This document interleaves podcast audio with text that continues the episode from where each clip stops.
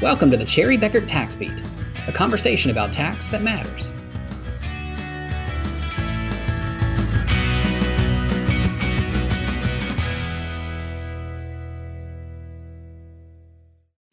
Welcome to this edition of the Cherry Bekaert Tax Beat podcast. Today we are talking about financial statement reporting rules and required disclosures of income tax information. Not our usual tax topic for sure, uh, but the Financial Accounting Standards Board, also called FASB, recently approved rules that will have a significant impact on many companies. FASB hopes that this additional information about companies' taxes will help investors make informed decisions. Uh, joining in today's conversation is Will Billips, partner and leader of our tax provision services team. How are you doing, Will? Doing well, Brooks. Thank you for letting me join today. I'm a tax partner in the Nashville office and lead the tax provision services team. Excited to provide a little bit of input today. And also joining us, Brian Dill, partner and leader of our firm's international tax services team. How you doing, Brian? Great. Good afternoon, Brooks. Uh, question, real quick question for Will and Brian. Happy or unhappy about Super Bowl champion well, I, I was delighted because I have an 11 year old girl. And so we had the Taylor oh. Swift Bowl. And okay. so I had a bunch of girls dancing around, and they could not have been more excited. Now, getting my girl up Monday morning because of overtime was a different story. But we were a happy household. All right. What about you, Will? That's an excellent way to see the Super Bowl, Brian. I am a little bit indifferent being a Titans fan. Yeah. It's either you jump on board with a dynasty or you tend to root against it. I find myself tending to root against those dynasties. Looks like Mahomes and the Chiefs are establishing one similar to Brady and the Pats. Yeah. Yeah, Mahomes is considerably more likable than Brady, though. Considerably. All right. On to the business hand. Also joining, as always, uh, Sarah McGregor from Greenville. Miss McGregor, how's life treating you? Uh, life is good. Um, I am disappointed overall that football season has ended, and it'll be six months before it picks up again in earnest. I know there's some sort of spring football, but we don't count that. Uh, yeah. So. I I don't count that either. I'm with you. It is a sad day. Sad day when the football season's over, but such is life, right? It's just like the end of tax season. Fortunately, you get to look forward to it coming back around again. All right, so uh, let's do a little background. The FASB sets the rules for information that is included in audited financial statements. Uh, for a number of years, FASB has considered, change, uh, considered changes its rules to require more information about income taxes and financial statements. Uh, this new rule, ASU 2023-09 enhanced income tax enhanced income tax disclosures in the financial statements. Boy that's a mouthful. Will require companies to break out tax information into smaller pieces by jurisdiction nonetheless. Um, this is particularly important and potentially cumbersome for companies with significant operations in multiple international locations. So boy uh, I need somebody who actually knows what they're talking about to, uh, to start on this. So, Will, give us a quick overview of ASU 2023-09 and its effective dates. Thank you, Brooks. From a general perspective, ASU 2023-09 is really an enhanced expansion disclosure. What this is going to require is additional rate reconciliation disclosures as well as disaggregation of information in essence, what they're telling you to do is add a whole lot more of a roadmap to what's going on in your effective tax rate. There's also important pieces of it too that are really required for all entities, like income taxes paid. That's never been in the financial statements before. That's going to be a required disclosure now. The new reporting guidance is effective for public business entities for annual periods beginning after December 15th, 2024 and for all entities other than public business entities, the guidance is effective for annual periods beginning after December 15th, 2025. Early adoption is permitted for any annual financial statements that haven't yet been issued or any that have been made available to for issuance. So, Will, you've used a couple of uh, new terms that were in the ASU uh, public business entity. Apparently, we can't call it a public company anymore. And um, entities other than public in business entities instead of private companies. So, uh, what are some of the common? I, both have different reporting expectations and requirements, but what are some of the common requirements that are in this new ASU that fit both companies? That's exactly right, Sarah.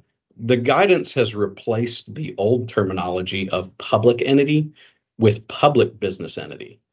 I'm not sure what the FASB's direction was with this replacement, as all tend to understand what a public entity is or what a non-public entity is. Eh, they just kind of replaced non-public with entities other than public. This is really impactful for everybody from a sense of income taxes paid are now going to be disclosed in the financials. Private companies, which haven't historically had as much rate reconciliation disclosure, are going to be required to disclose various items related to the continuing operations, disaggregating it by federal, state, and foreign sources. One of the eliminations of the requirement is also the undistributed earnings of subsidiaries and corporate joint ventures is no longer required to disclose the cumulative amount of each type of temporary difference when a deferred tax liability has not been recognized. For public business entities, there's a lot more involved. There are specific rate reconciliation disclosures that are required now. And then there's a qualitative threshold and dig- disaggregation that's required in addition to these required categories.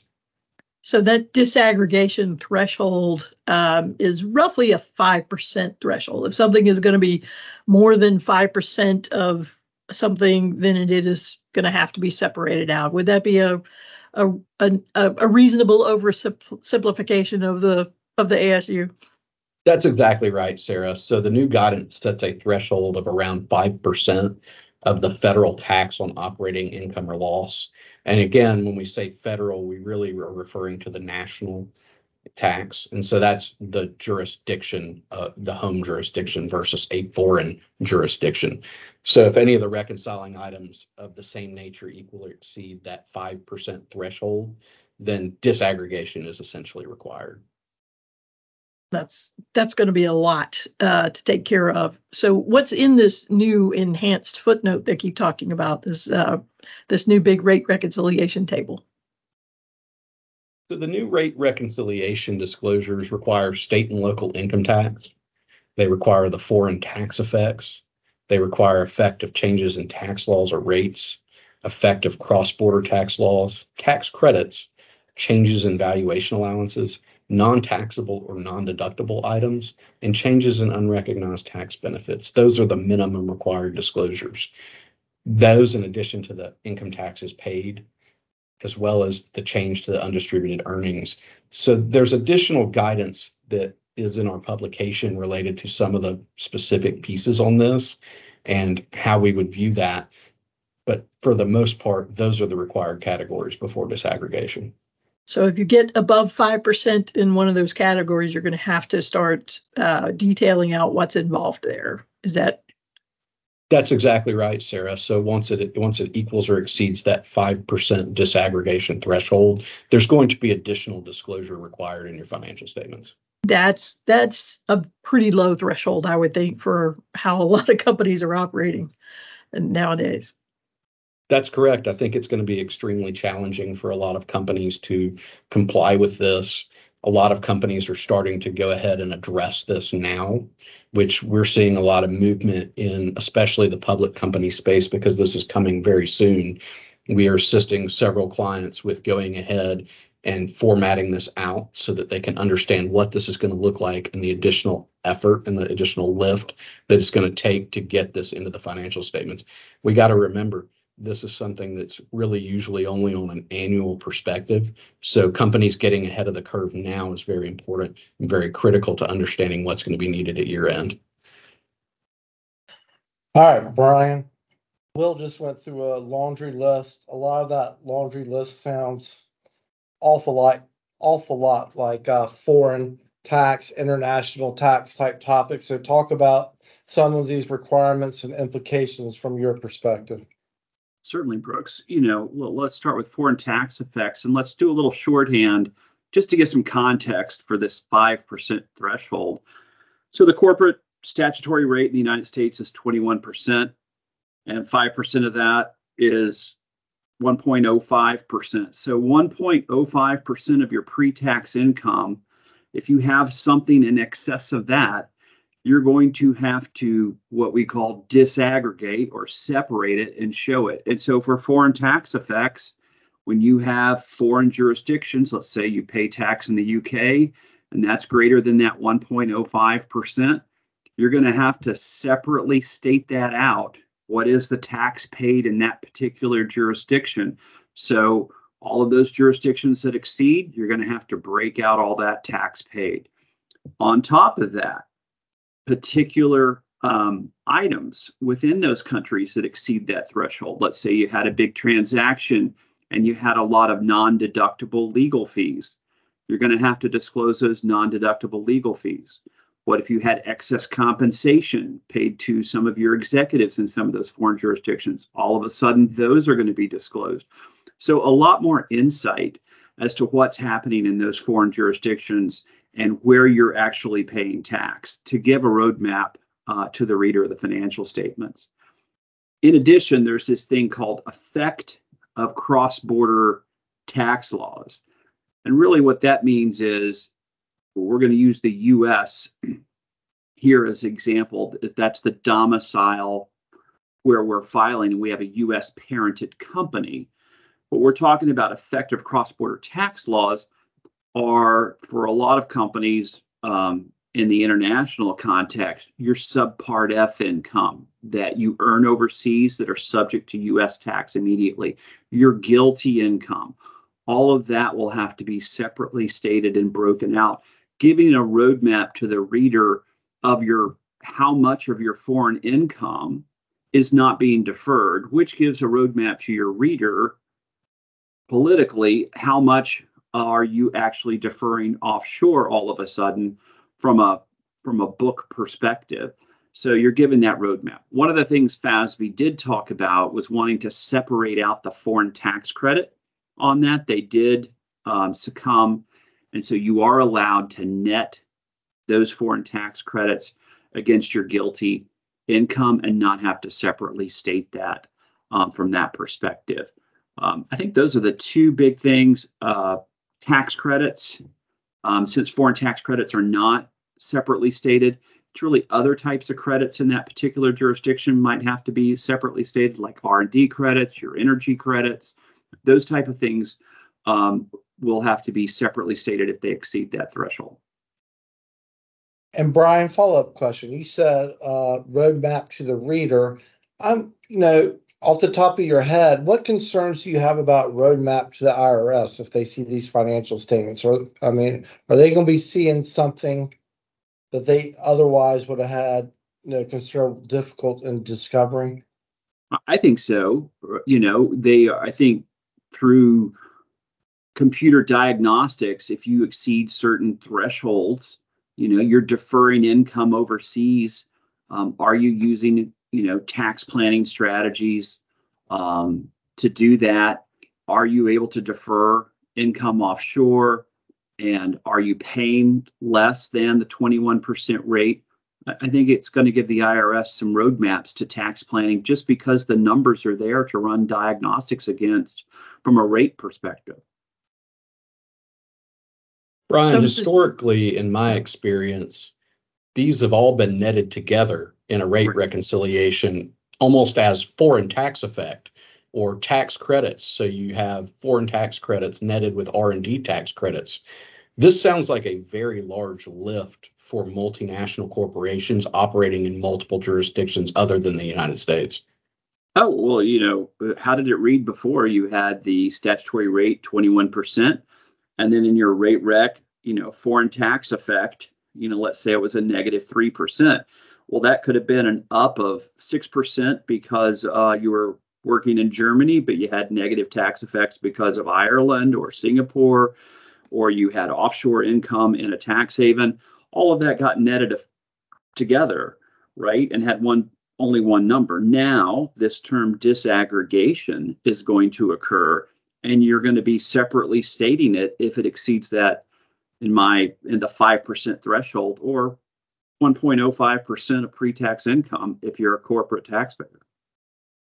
Brian, I think this also presents a challenge essentially related to will other jurisdictional governments use this as a roadmap? I think it makes it much clearer for Germany to pull a public company financial statement and say, what is the effective tax rate they're paying in this jurisdiction?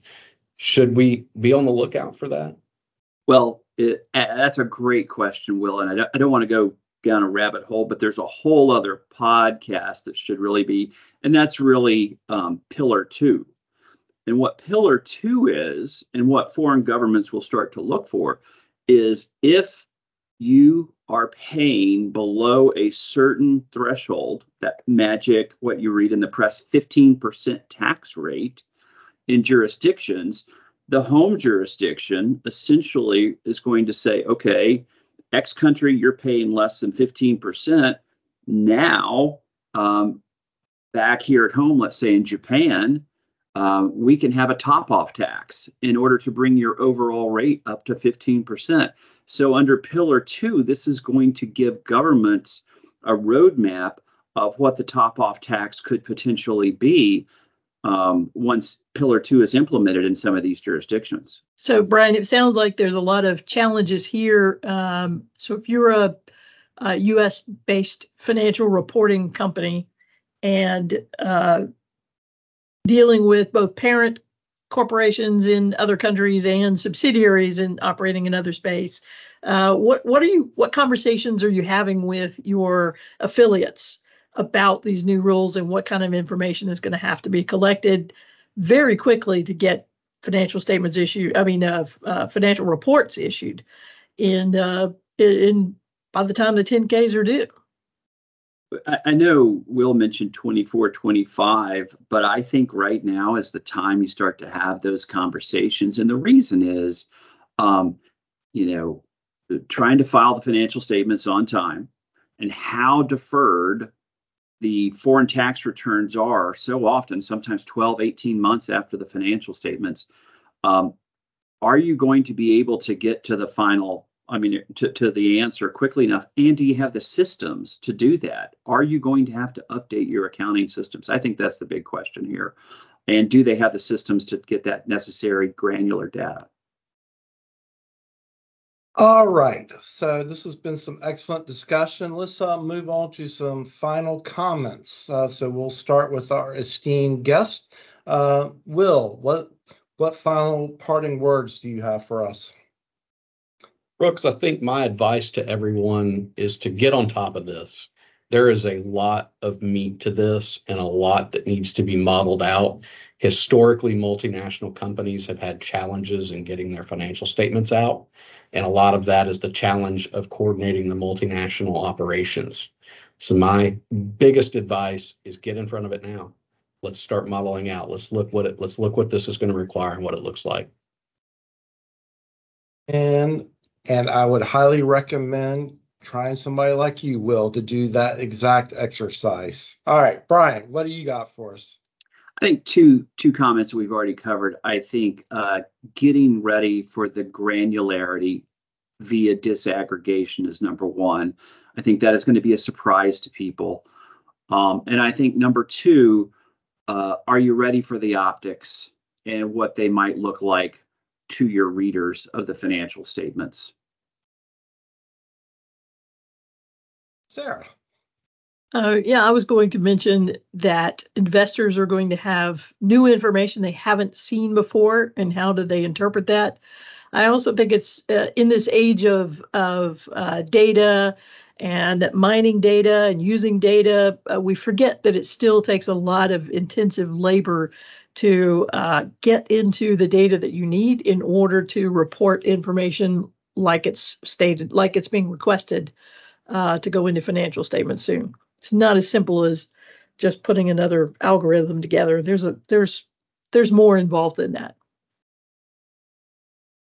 Okay, thank you. All right, so for my part, I I mean, the more I hear and read about this, the more astonished I I am about how difficult this is going to be to pull off. And so let's pray for a deferral, or at least, I mean, I'm sure there are going to be a bunch of people uh, lobbying for a deferral when the time, you know, when it when it gets down to it. I mean, this is, you know, again, the granularity is is, is rather shocking, and um, and you know, and beyond even modeling, I would dare say a lot of people have just got to have that first meeting and a conversation, at least just even you know just starting to understand what this is all about. I mean there, i mean i think there's just going to be a huge knowledge gap uh, between where we are and where we got to get to. I mean, that modeling is, you know, a couple phases down the road of uh, of trying to comprehend all this. All right. Uh, that's a wrap on uh, the discussion on ASU 2309 uh, for today, with special emphasis on the international tax consequences. Thank you for listening in. A quick disclaimer that we're not providing tax advice on this podcast please consult with your tax advisor or your tax provision advisor, hopefully at Cherry Bekaert, hopefully Will Billips at Cherry Bekaert with your specific tax issues or to discuss information from today's podcast. Check out the firm's website at cbh.com for the latest guidance materials on this and other tax and business topics. This concludes today's podcast. Please like, share, and subscribe. Thank you, Will. Thank you, Brian. Thank you, our listeners, for spending your time with us. We truly appreciate it. Let's call it a day and go forth in peace.